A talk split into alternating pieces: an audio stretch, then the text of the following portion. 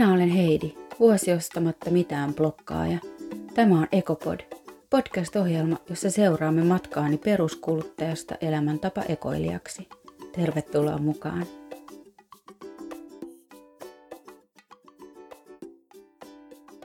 Päivä 166.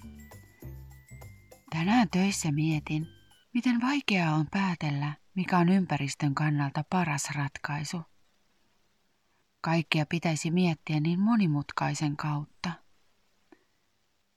Ostaako riisiä pahvipaketissa, koska välttää muovia? Vaikka riisi tulee kaukaa, mutta makaroni tulisi Suomesta.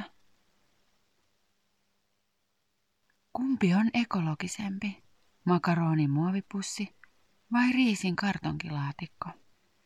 Ostaako kuitenkin ohraa pahvipaketissa, vaikka tietää, ettei se uppoa lapsiin ja jää syömättä? Muovittomuudessa järkyttää pakkausmuovin määrä.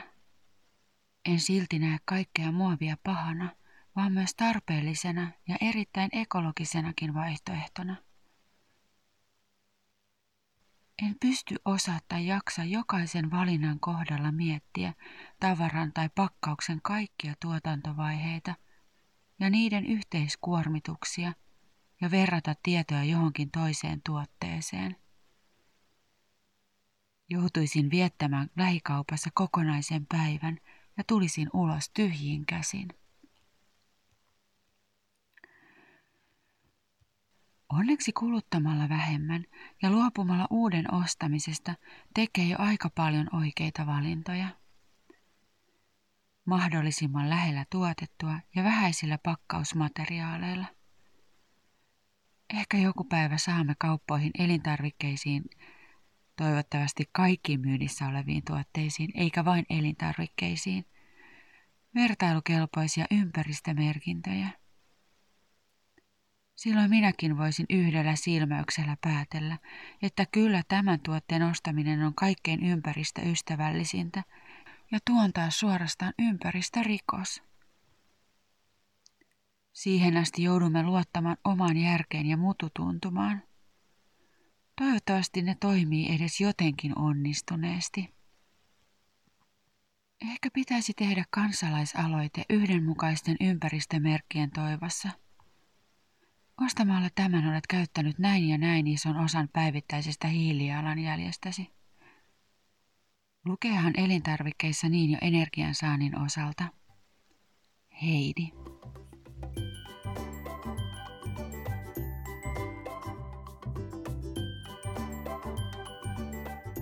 Ostamattomuuden paras puoli on kyllä se, ettei tarvitse tehdä tavaran ja vaatteiden suhteen ekologisia eettisiä valintoja. Mä voin vain jättää tavarat kauppaan ja olla osallistumatta niiden valmistamisen epäkohtiin. Se on jotenkin tavattoman vapauttavaa. Mikä on tämän tavaran hiilijalanjälki? Ihan sama, koska mä en aio ostaa sitä. Mikä on tuon halvan paidan koko valmistusprosessi? Tai rikkooko sen valmistus jossain vaiheessa eettisiä arvojani tai jonkun ihmisoikeuksia? Mun ei tarvi nyt miettiä sitä, kun mä oon lopettanut niiden tavaroiden ostamisen, koska mä en pysty tietää sitä. Mun ei tarvi miettiä sitä, koska mä en vaan osta tuotetta ja mä vapaudun samalla valintojen tekemisen vaikeudesta. Mä en halua omalla toiminnallani osallistua jonkun toisen maan vesien saastuttamiseen, joidenkin ihmisten hyväksikäyttämiseen – halpatyövoimana. Enkä mä halua osallistua siihen, että joku puuvillan tehotuotanto tai jonkun muun tuotteen tehotuotanto tuhoaa ympäristöä, köyhdyttää maata ja nopeuttaa eroosiota. Se, ettei osta mitään, tuntuu vaan tosi vapauttavalta. Mutta ruokaa mun on pakko ostaa. Välillä sekin on niin hemmetin vaikeeta. Kuten mä oon niin monta kertaa sanonut, ja kuten mä kirjoitinkin tuossa postauksessa, niin ilman niitä sellaisia yhtenäisiä merkintöjä ei voi tietää, mikä on ekologisin vaihtoehto. Tai voi, kyllä mä uskon, että jotkut tietää ja jotkut pystyy sen päättelemään, mutta mä en aina pysty. Muovipussissa makaroni, joka on valmistettu Suomessa, mutta on muovipussissa. Vai riisi kierrätetyssä kartonkipaketissa. Vai sitten just se ohra, joka jäisi syömättä ja menisi lapsilla biojätteeseen ja josta mä saisin kuunnella niin paljon narinaa ja murinaa. Vai olisiko ekologisin vaihtoehto kuitenkin joku luomutuote, joka kuitenkin tarvitsee enemmän vettä ja viljelypinta-alaa? Vai olisiko se sittenkin joku tehokasvatettu kasvi, joka tuottaa mahdollisimman ison sadon mahdollisimman pienellä alueella? Mä ihan nyt tunnen, kuinka mun aivot kuumenee ja keittää yli.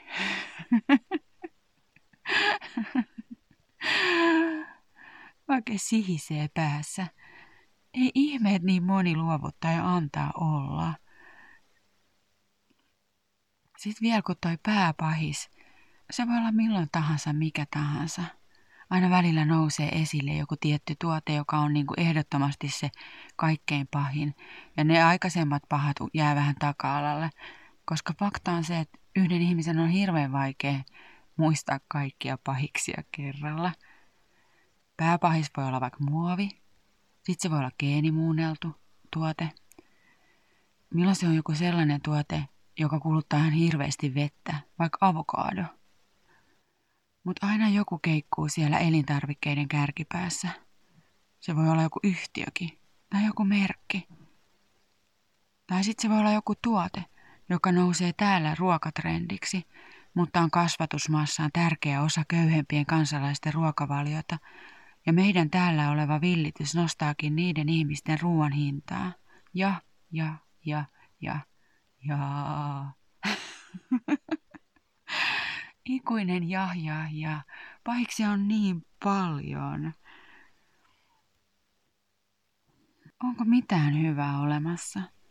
Kun ei voi tietää, niin mikä vaan voi olla oikeasti oikea valinta tai väärä valinta? Ja kaikki pitää tehdä oman mututuntuman perusteella, ja aina joku uusi asia nousee pääpahikseksi ja lisää vältettävien tuotteiden listaa. Ei vaan aina jaksa ja osaa summata kaikkea tietämäänsä arkikäyttökelpoiseksi asteikoksi, jonka avulla kaupasta ulos astelisi onnellinen minä, jonka ruokakassit olisivat täynnä oikeita valintoja.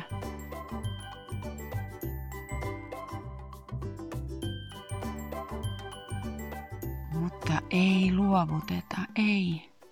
Kaikkea ei tarvitse välttää, eikä osata, eikä tietää. Voi ottaa itselleen muutaman säännön, jota noudattaa, ja välttää muutamia asioita. Itselle se on ei palmuöljyä, seuraan satokausikalenteria, joka on kelpoapu. Ostan sesonkituotteita, mahdollisimman lähellä tuotettua ja pienellä pakkausmateriaalilla, eli kaalia. Se on kyllä mun ehdoton suosikki. Ja ainoa mitä voi tehdä sen jälkeen, kun on itse päätellyt, että mikä olisi mahdollisimman ekologinen valinta, on vaan toivoa, että se olisi edes vähän oikein toimittu. Oi, tulkaa ne ympäristömerkinnät ja hiilijalanjälkimerkinnät pakkauksiin niin pian ja päästäkää tällainen tavallinen kuluttaja ikeestä. Please, please. Mä en tiedä teistä muista, mutta mä en vaan luota mun omaan arviointikykyyni yhtään.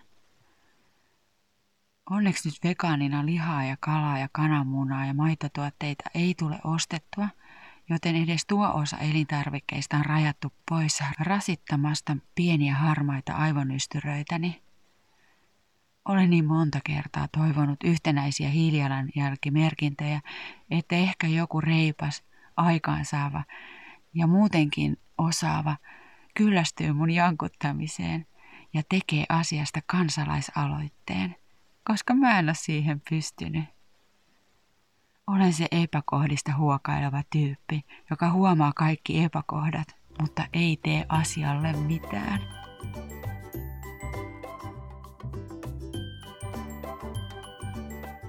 Pakkaset on ollut aika napakoita ja aamulla töihin lähtiessä herää kyllä heti kun saa nenänsä ulos ovesta.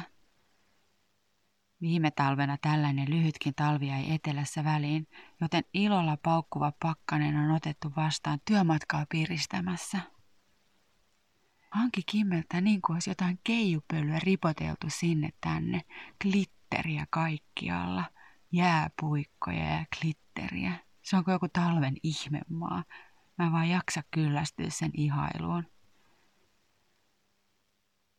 Päivät pitenee ja kun mä lähden pimeällä kävelemään, niin mä saan nähdä kuinka taivas vaalenee ja muuttuu haalean pastillin väriseksi laveeraustyöksi. Ja sitten lopuksi on kirkkaan sininen ja aurinko paistaa ja taas se hanki vaan kimmeltää. Se on ihana lahja sekin.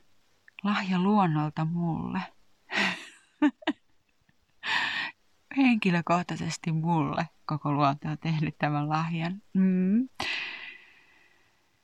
Ensi viikolla puhutaan siitä, miten pitkään kuluu uuden taidon opettelemisessa, kuukupista ja yleistä ostamattomuushöpinää.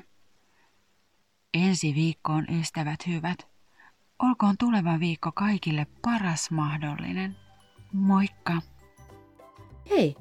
Kiitos, että kuuntelit Ekopodia. Jos pidit kuulemastasi, niin muistathan jakaa ohjelmani. Voit käydä blogissa vilkuilemassa ekomatkaani etukäteen www.vuosiostamattamitaan.blogspot.com tai ig et vuosiostamatta. Kysymyksiä tai kannustusta voit laittaa myös osoitteeseen vuosiostamatta et gmail.com. Me nähdään ensi viikolla. Moi!